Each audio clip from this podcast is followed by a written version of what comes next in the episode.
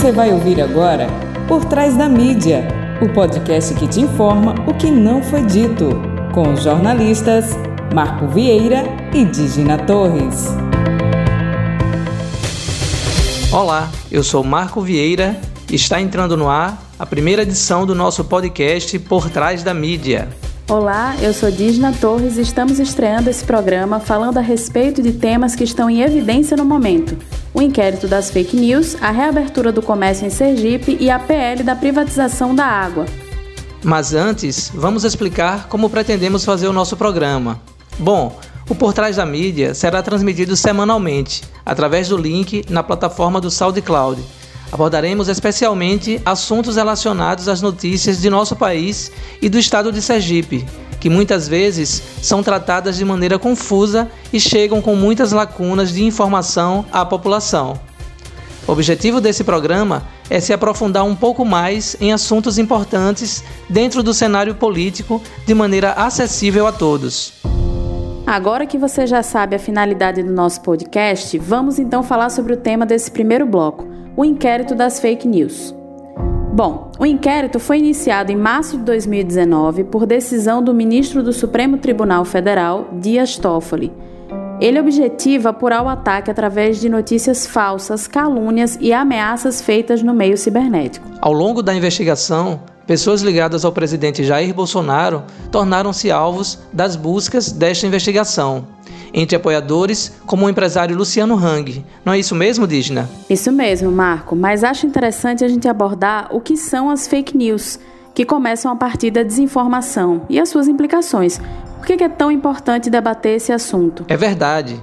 Bom, mas vamos então começar definindo o que são as fake news. Você pode nos dizer, Digna? Claro, vamos lá. O sentido original eram mentiras voluntariamente construídas na forma de notícias e artigos com o intuito de enganar o público. Só que atualmente essa expressão tem sido usada para tudo, tanto pela imprensa quanto pela população, e perdeu completamente o sentido. As pessoas estão usando a expressão fake news para erros não intencionais que ocorrem em reportagens legítimas, para manipulação de notícias, seja de forma intencional ou por simples incapacidade de interpretação, além de chamarem de fake news as críticas de adversários ou opiniões discordantes. A desinformação é causada de forma intencional para atacar pessoas, instituições ou favorecer e fortalecer um ponto de vista baseado no que o criador da notícia falsa acha e não no que é de fato. Por exemplo, vacinar faz mal? Não. Cientificamente está comprovado que a vacinação evita que diversas doenças contagiem a população. No entanto, a desinformação é capaz de desacreditar os benefícios da vacina e levar milhares de pessoas a descartar o seu uso. Segundo a advogada da Assessoria Jurídica Popular Luiz Gama e integrante do Aracaju Legal Hackers, Rebeca de Moraes, a problemática do uso recorrente da expressão fake news causa confusão, inclusive para identificar as diversas matérias sobre o assunto. Ela conta que muitos confundem CPI das fake news com o inquérito das fake news, instaurado pelo STF, e o projeto de lei de fake news. Apesar de todos tratarem da disseminação de desinformação e de conteúdo inverídico por redes sociais, cada um tem um enfoque diferente, razão pela qual é necessário diferenciá-los. Vamos lá! Primeiro, a CPI das fake news é uma investigação realizada pela Câmara de Deputados e pelo Senado para investigar a criação de perfis falsos, disparamento de notícias inautênticas por robôs, os chamados bots, para prejudicar adversários políticos e que possivelmente influenciou as eleições de 2018. Ou seja, a intenção é averiguar se houve o cometimento de crimes de denunciação caluniosa eleitoral, entre outros. Já o inquérito das fake news, segundo a advogada, foi instaurado no STF para investigar o acometimento de crimes na disseminação de notícias falsas, ameaças, calúnias, difamações e ataques aos ministros do STF. Por fim, Rebeca aponta que o projeto de lei 2630 prevê dispositivos gerais para impedir a disseminação de desinformação focando em medidas civis e administrativas a serem implementadas pelas próprias plataformas digitais, sem conteúdo de investigação e criminalização de condutas. Vale dizer também que o Brasil já possui leis suficientes para investigar e processar criminalmente os maiores responsáveis pela disseminação da desinformação. A exemplo da Lei 12.737, de 30 de novembro de 2012, ou Lei Carolina Dickmann, que diz respeito aos crimes cibernéticos. O projeto de lei deve ter a intenção de implementar meios dentro das próprias plataformas, além de políticas públicas de educação para que o direito à informação autêntica e segura seja protegido e que as pessoas estejam menos vulneráveis às notícias fraudulentas. É essencial olhar esse tema e a pressa para aprovação desse projeto de lei pelos senadores e deputados com prudência, uma vez que os agentes políticos, ao mesmo tempo que são vítimas das fake news, também são seus maiores propagadores e beneficiários. Isso se evidenciou na CPI da fake news, e o Gabinete do Ódio, que está levantando provas concretas da propagação por parte de políticos e empresas aliadas de informações inverídicas a fim de prejudicar adversários políticos. Do mesmo modo, o inquérito do STF sobre fake news contra os ministros do Supremo, mesmo com as diversas críticas sobre a constitucionalidade dessa investigação no que se refere à forma como foi instaurado, vem trazendo indícios de que a disseminação da desinformação é realizada também de forma bem organizada com a participação de políticos, empresários, supostos jornalistas, blogueiros, digital influencers, entre outros.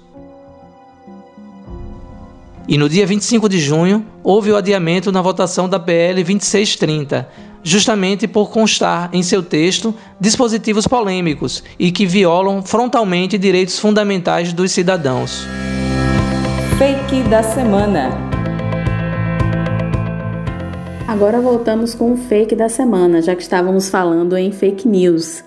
Então, fake da semana é mais uma vez um ministro do governo Jair Bolsonaro é acusado de mentir currículo.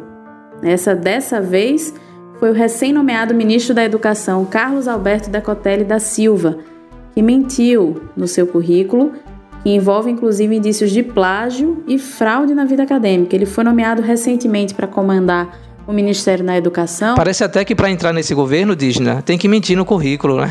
É. Coisa mais estranha essa. É verdade, Marco. E outros ministros já foram acusados de plágio, de mentira no, no currículo, de repetir, inclusive, artigos, o que não é uma coisa legal para a vida acadêmica. A exemplo da Damares Alves, que é a ministra da Mulher, Família e Direitos Humanos, que alegou que era mestre em educação e ela não tem nenhum mestrado.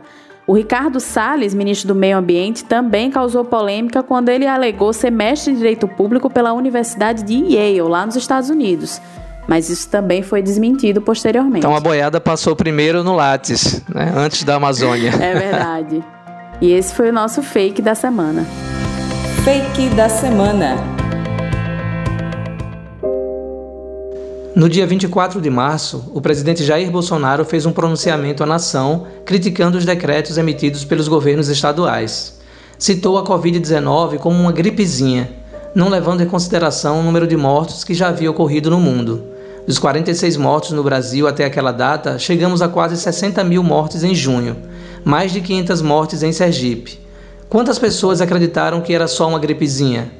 Quantas descumpriram o isolamento social por essa fala dita em rede nacional no dia 24 de março? De acordo com informações do Observatório de Sergipe, no dia 26 de junho, Sergipe registrou um isolamento social de 36,1%, resultado considerado baixo. Foi o sexto menor índice do país. Com 37,3% das pessoas em casa, Aracaju teve a sétima pior colocação no Brasil. Essa é realmente uma informação muito preocupante, Marco, mas a população sergipana parece não estar muito preocupada com a situação, pois os meios de comunicação do estado têm mostrado aglomerações em diversas regiões e o governo de Sergipe tem sido pressionado para reabrir o comércio quanto antes. Mas eu me pergunto, diante de um cenário de crescente desemprego e ainda com um cenário desastroso na saúde por conta da pandemia, o comércio se sustentará de que forma? Interessante essa questão, até porque nós vimos que não há fiscalização em relação às aglomerações e muitos comerciantes já estão desrespeitando as normas sem a reabertura acontecer. Sim, vale lembrar que os leitos de UTIs em redes privadas já estão completamente preenchidos que é o que chamamos da rede de saúde em colapso. E a situação do sistema público também não é diferente, Portanto, a reabertura do comércio, mesmo que de maneira gradual, no estado que não respeitou a quarentena da maneira demandada pelas autoridades, corre sérios riscos de mais contaminação pelo coronavírus e, consequentemente, mais óbitos. Aqui em Sergipe está mais ou menos assim. Sai o decreto, a população não cumpre o decreto, o empresário pressiona o governo, o aliado político do governador pressiona o governador, todo mundo está descumprindo algo que deveria ser feito. É verdade. E o que, me, o que é mais lamentável, Marco, nisso tudo, é que as pessoas deveriam ter essa consciência. A gente tem visto pelo mundo que a quarentena ela foi respeitada em alguns locais e por ter sido respeitada, por ter ocorrido o lockdown, por ter ocorrido esse respeito às, às medidas preventivas, eles voltaram a sair a espaços de sociabilidade, porque voltar ao normal acredito que ninguém volta mais, mas voltaram à convivência aos espaços de sociabilidade, que eu acho que está faltando essa, essa consciência coletiva e essa responsabilidade das pessoas também com o outro, né? As praias seguem lotadas, a gente vê né, muitos vídeos de denúncia, a gente vê no, no, no nas, plata nas plataformas, nas redes sociais, é, vídeos de denúncia, o pessoal é, postando festas, né, festas de São João, festas, aglomerações em lives de cantores. E o interessante que eu acho também, indígena, é que tem até a hashtag Fica em Casa que a própria mídia coloca, coloca muitas vezes incentivando as pessoas a ficar em casa, mas aí chega numa época junina e a mídia faz campanha para as pessoas irem lá verificar o preço do amendoim no mercado, do milho como é que tá, e a aglomeração chega também, né? Então falta um entendimento do, da gente esquecer um pouquinho o lado do nosso interesse individual e pensar mais na coletividade. Com certeza, né? Os agentes de saúde têm falado muito sobre isso e têm alertado a população, né? Que hoje precisa ter essa cautela mais e mais. É claro que a gente sabe, muitas pessoas criticaram a hashtag Fica em Casa. É claro que a gente sabe que tem profissionais que precisam estar nas ruas, que precisam estar na linha de frente, a gente tem acompanhado isso, mas sabemos também que boa parte da população sergipana está nas ruas sem necessidade, né? Nós temos vários é, comerciantes e várias, é, várias redes né, de, de, de economia solidária ou agricultura familiar que tem disponibilizado a venda delivery, entrega em casa, retirada, com toda, todo o equipamento e aparato possível.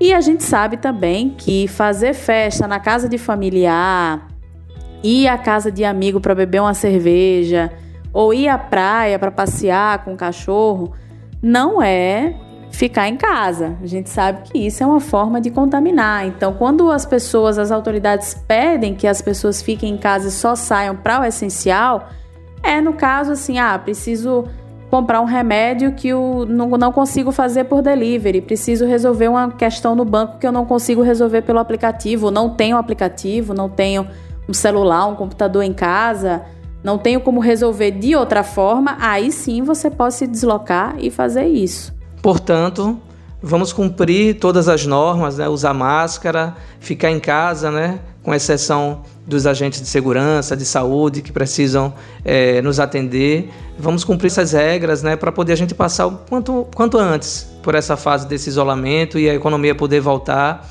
da forma como tem que ser mas vamos fazer o isolamento de verdade, sem dar aquele jeitinho brasileiro de deixar a porta entreaberta, com todo mundo na fila debaixo da árvore esperando esvaziar a loja para depois entrar. Vamos fazer a coisa certa, que a gente fazendo a coisa certa, a gente sai o quanto antes desse isolamento que a gente já está cansado, mas que é necessário. Fato da semana. Uma entrevista na Rádio Fã FM no dia 23 de junho do ex-prefeito de Capela, cidade que fica a 62 quilômetros da capital de Sergipe, deu o que falar por aqui. Manuel Suquita afirmou que a maior herança do Departamento de Crimes da Ordem Tributária, o DELTAP, foi a eleição do senador Alessandro Vieira, do Cidadania, que na época era delegado, e na pré-candidatura de Daniele Garcia à prefeitura de Aracaju, que na época também era delegada. É curioso como em tão pouco tempo agentes públicos decidiram abandonar suas carreiras na área da segurança pública para entrar na disputa política. Sérgio Moro lá, eles aqui.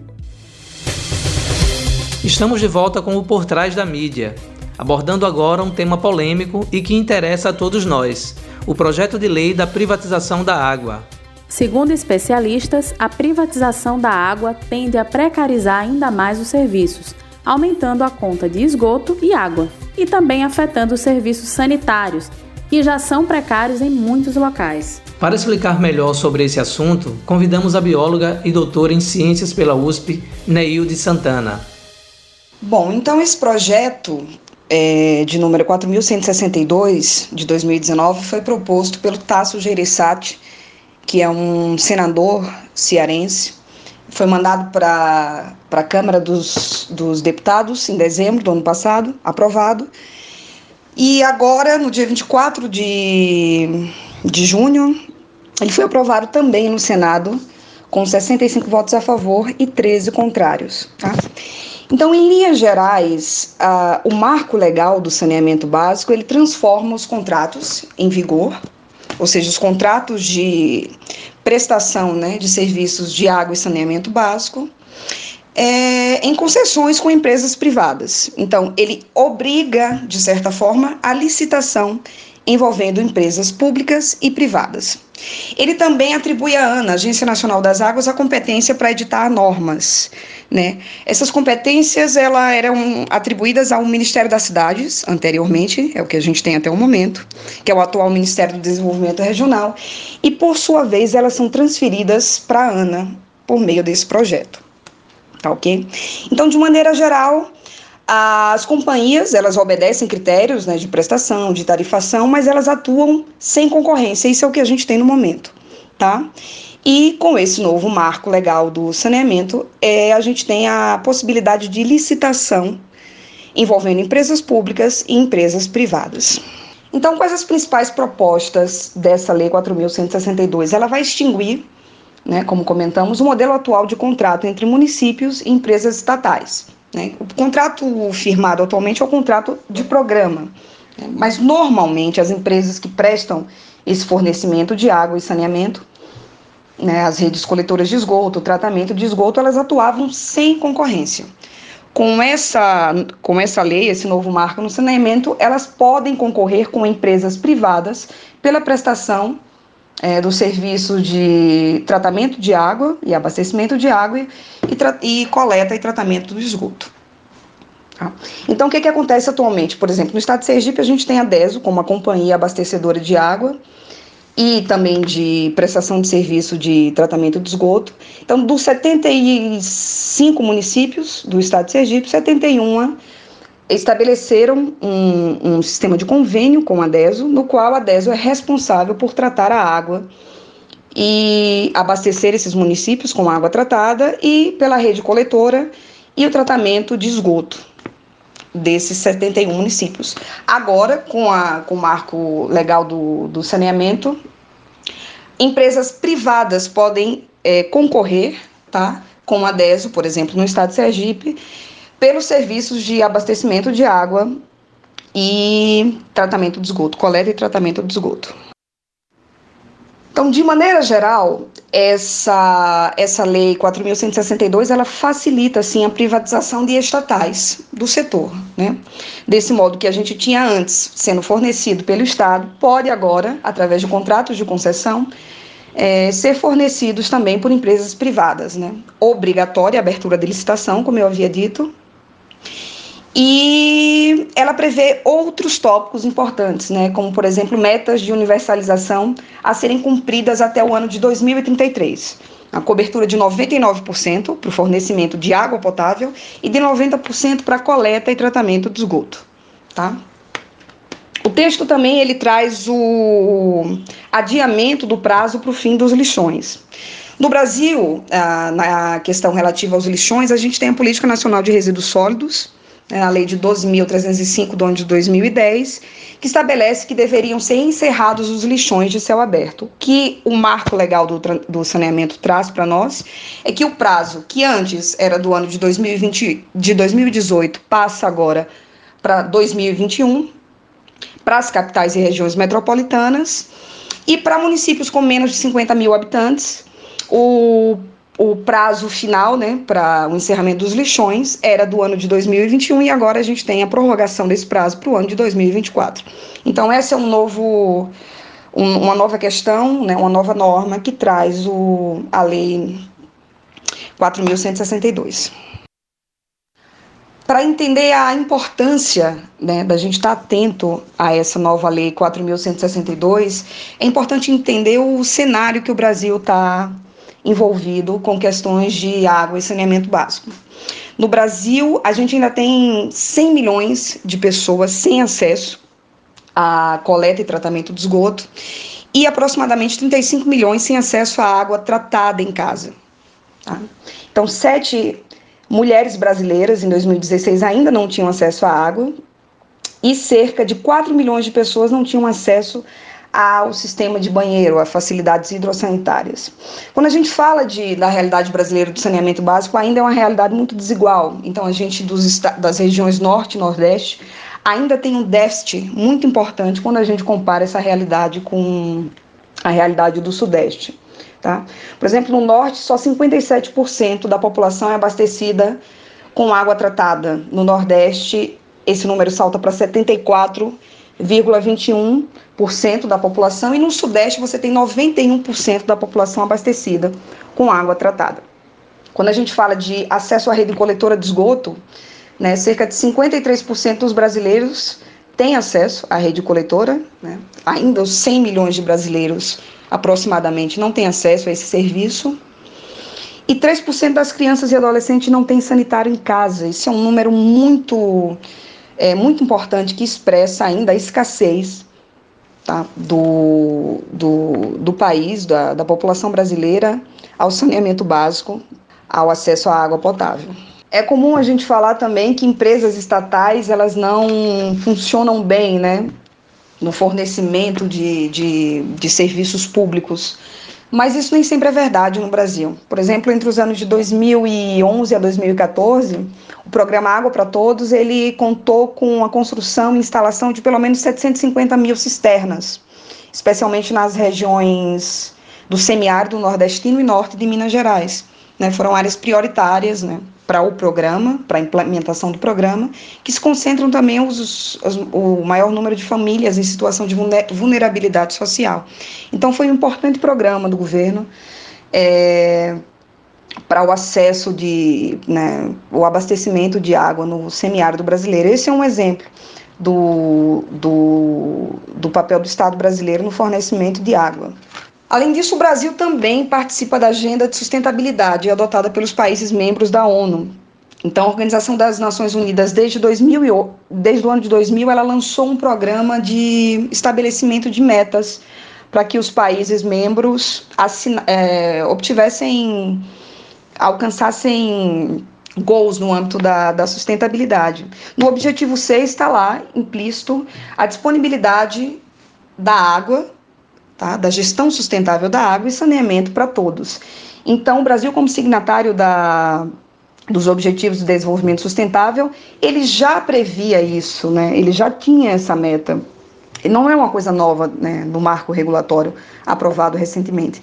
Então, dentro dessas metas, até o ano de 2030, a gente tinha alcançar o acesso universal e equitativo. Esse é um ponto extremamente importante para nós de água potável e segura para todos. Quando a gente fala em universalizar, a gente está justamente dizendo isso, né? É que passo a passo o Estado forneça é, meios seguros né, de uma água de boa qualidade, desprovida de população e segura para os habitantes do seu país e alcançar também o acesso a saneamento e higiene. E aqui a, a ONU é, é especifica principalmente para atender as necessidades de, de mulheres e meninas, né? E especialmente e pessoas em situações de vulnerabilidade social. Então, o Brasil já faz parte de acordos internacionais como esse, é, que já previa metas né, para o ano de 2030. Não é nada novo que o marco do saneamento básico traz para nós. Então, a gente tem um cenário de extrema desigualdade social no acesso à água potável e ao saneamento básico no país, como eu havia dito, especialmente nas regiões norte e nordeste. Né? Nós nordestinos ainda sofremos bastante em relação a, ao acesso à água tratada. Por exemplo, só 74% tem acesso à água tratada ah, na região Nordeste, contra 90% da região Sul-Sudeste.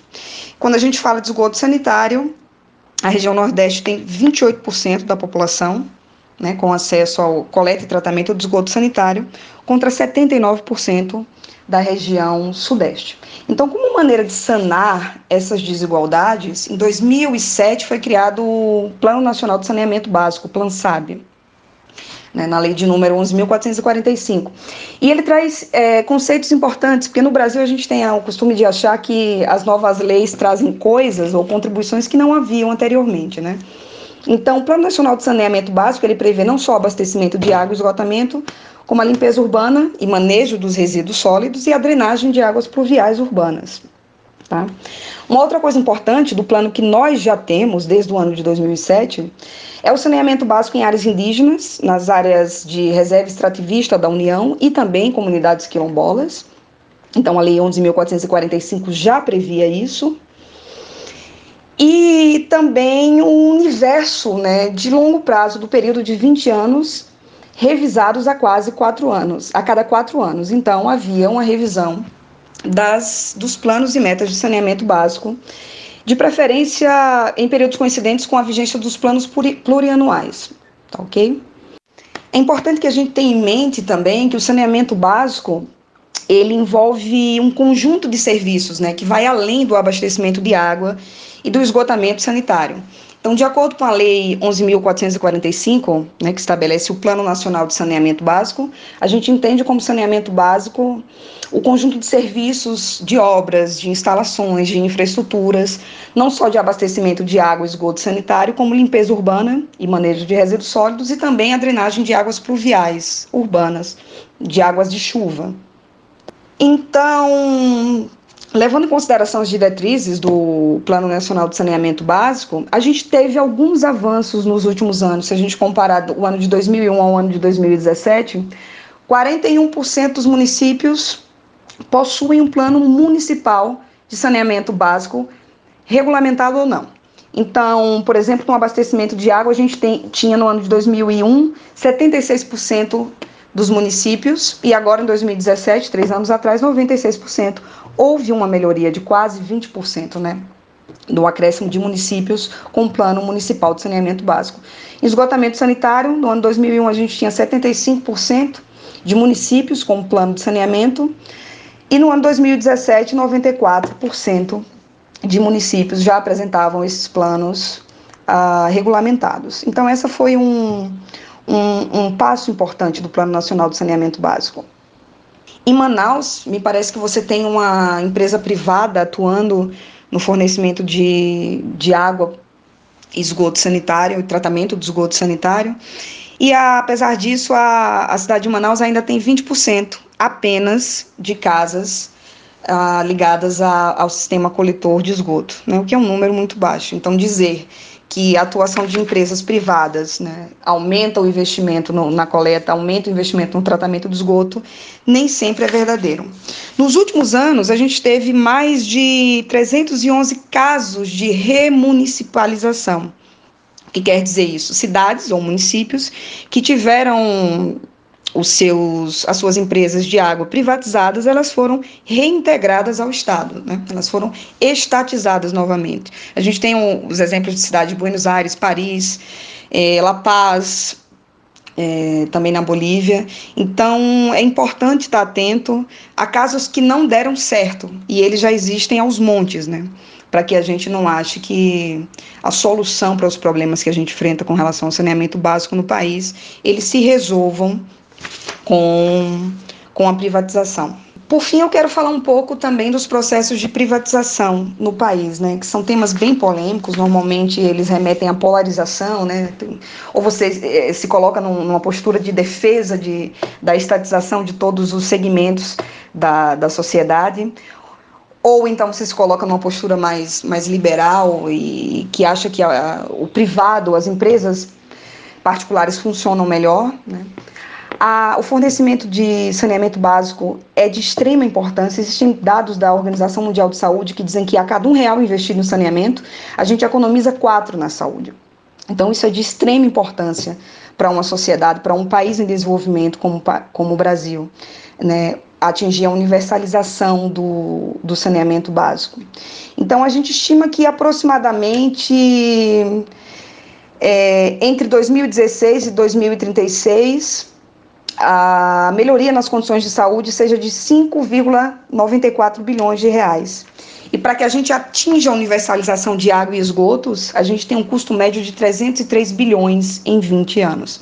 Isso é o que estima o Instituto Trata Brasil, no horizonte de, de 20 anos aí, ok? É, nem sempre a, a, a privatização traz é, elementos positivos. Em relação à privatização de empresas responsáveis pelo fornecimento de água e esgoto. A gente tem um, um, caso famoso em Cochabamba, na Bolívia. No final dos anos 90, né, as privatizações de, de empresas estatais estavam em voga, né, com as ideias neoliberais e, e, e, e tal. E a Bolívia, a cidade de Cochabamba, na Bolívia, ela privatizou as empresas responsáveis pelo abastecimento de água, no final da década de 90.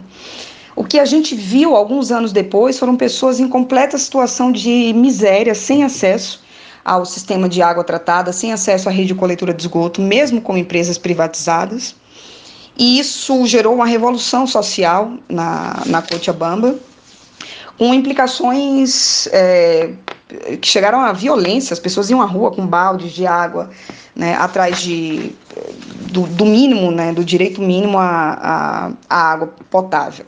Por fim, eu quero agradecer o convite do Marco e, da, e de Dígena aí. É, eu acho que tem muito, muito assunto para a gente conversar em, em, muito pouco tempo, mas diante da, né, dessa aprovação tão rápida desse projeto, num cenário de pandemia que a gente está no Brasil, a gente tem mais de 50 mil vidas ceifadas agora pela, pela questão do Covid-19.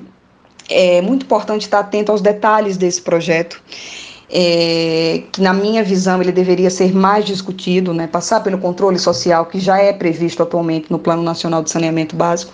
Então a população tem que estar presente nas discussões. Me parece que a urgência de aprovar um projeto dessa magnitude tem muito mais a ver com aquela questão de passar a boiada, né, nesse, nesse momento de de calamidade pública, de urgência sanitária que a gente está vivendo, do que propriamente de trazer melhorias e e benefícios para a população brasileira no âmbito do acesso à água tratada e ao saneamento básico de qualidade. Então, temos que estar atentos. Né? O Brasil passa por um país de instabilidade política, social, econômica, e esse projeto deveria ser mais discutido com os diferentes setores da sociedade e não ser aprovado de maneira de maneira tão breve sem as, sem, as, sem as possíveis discussões e os diferentes setores da sociedade, atores ambientais atuando nessa discussão.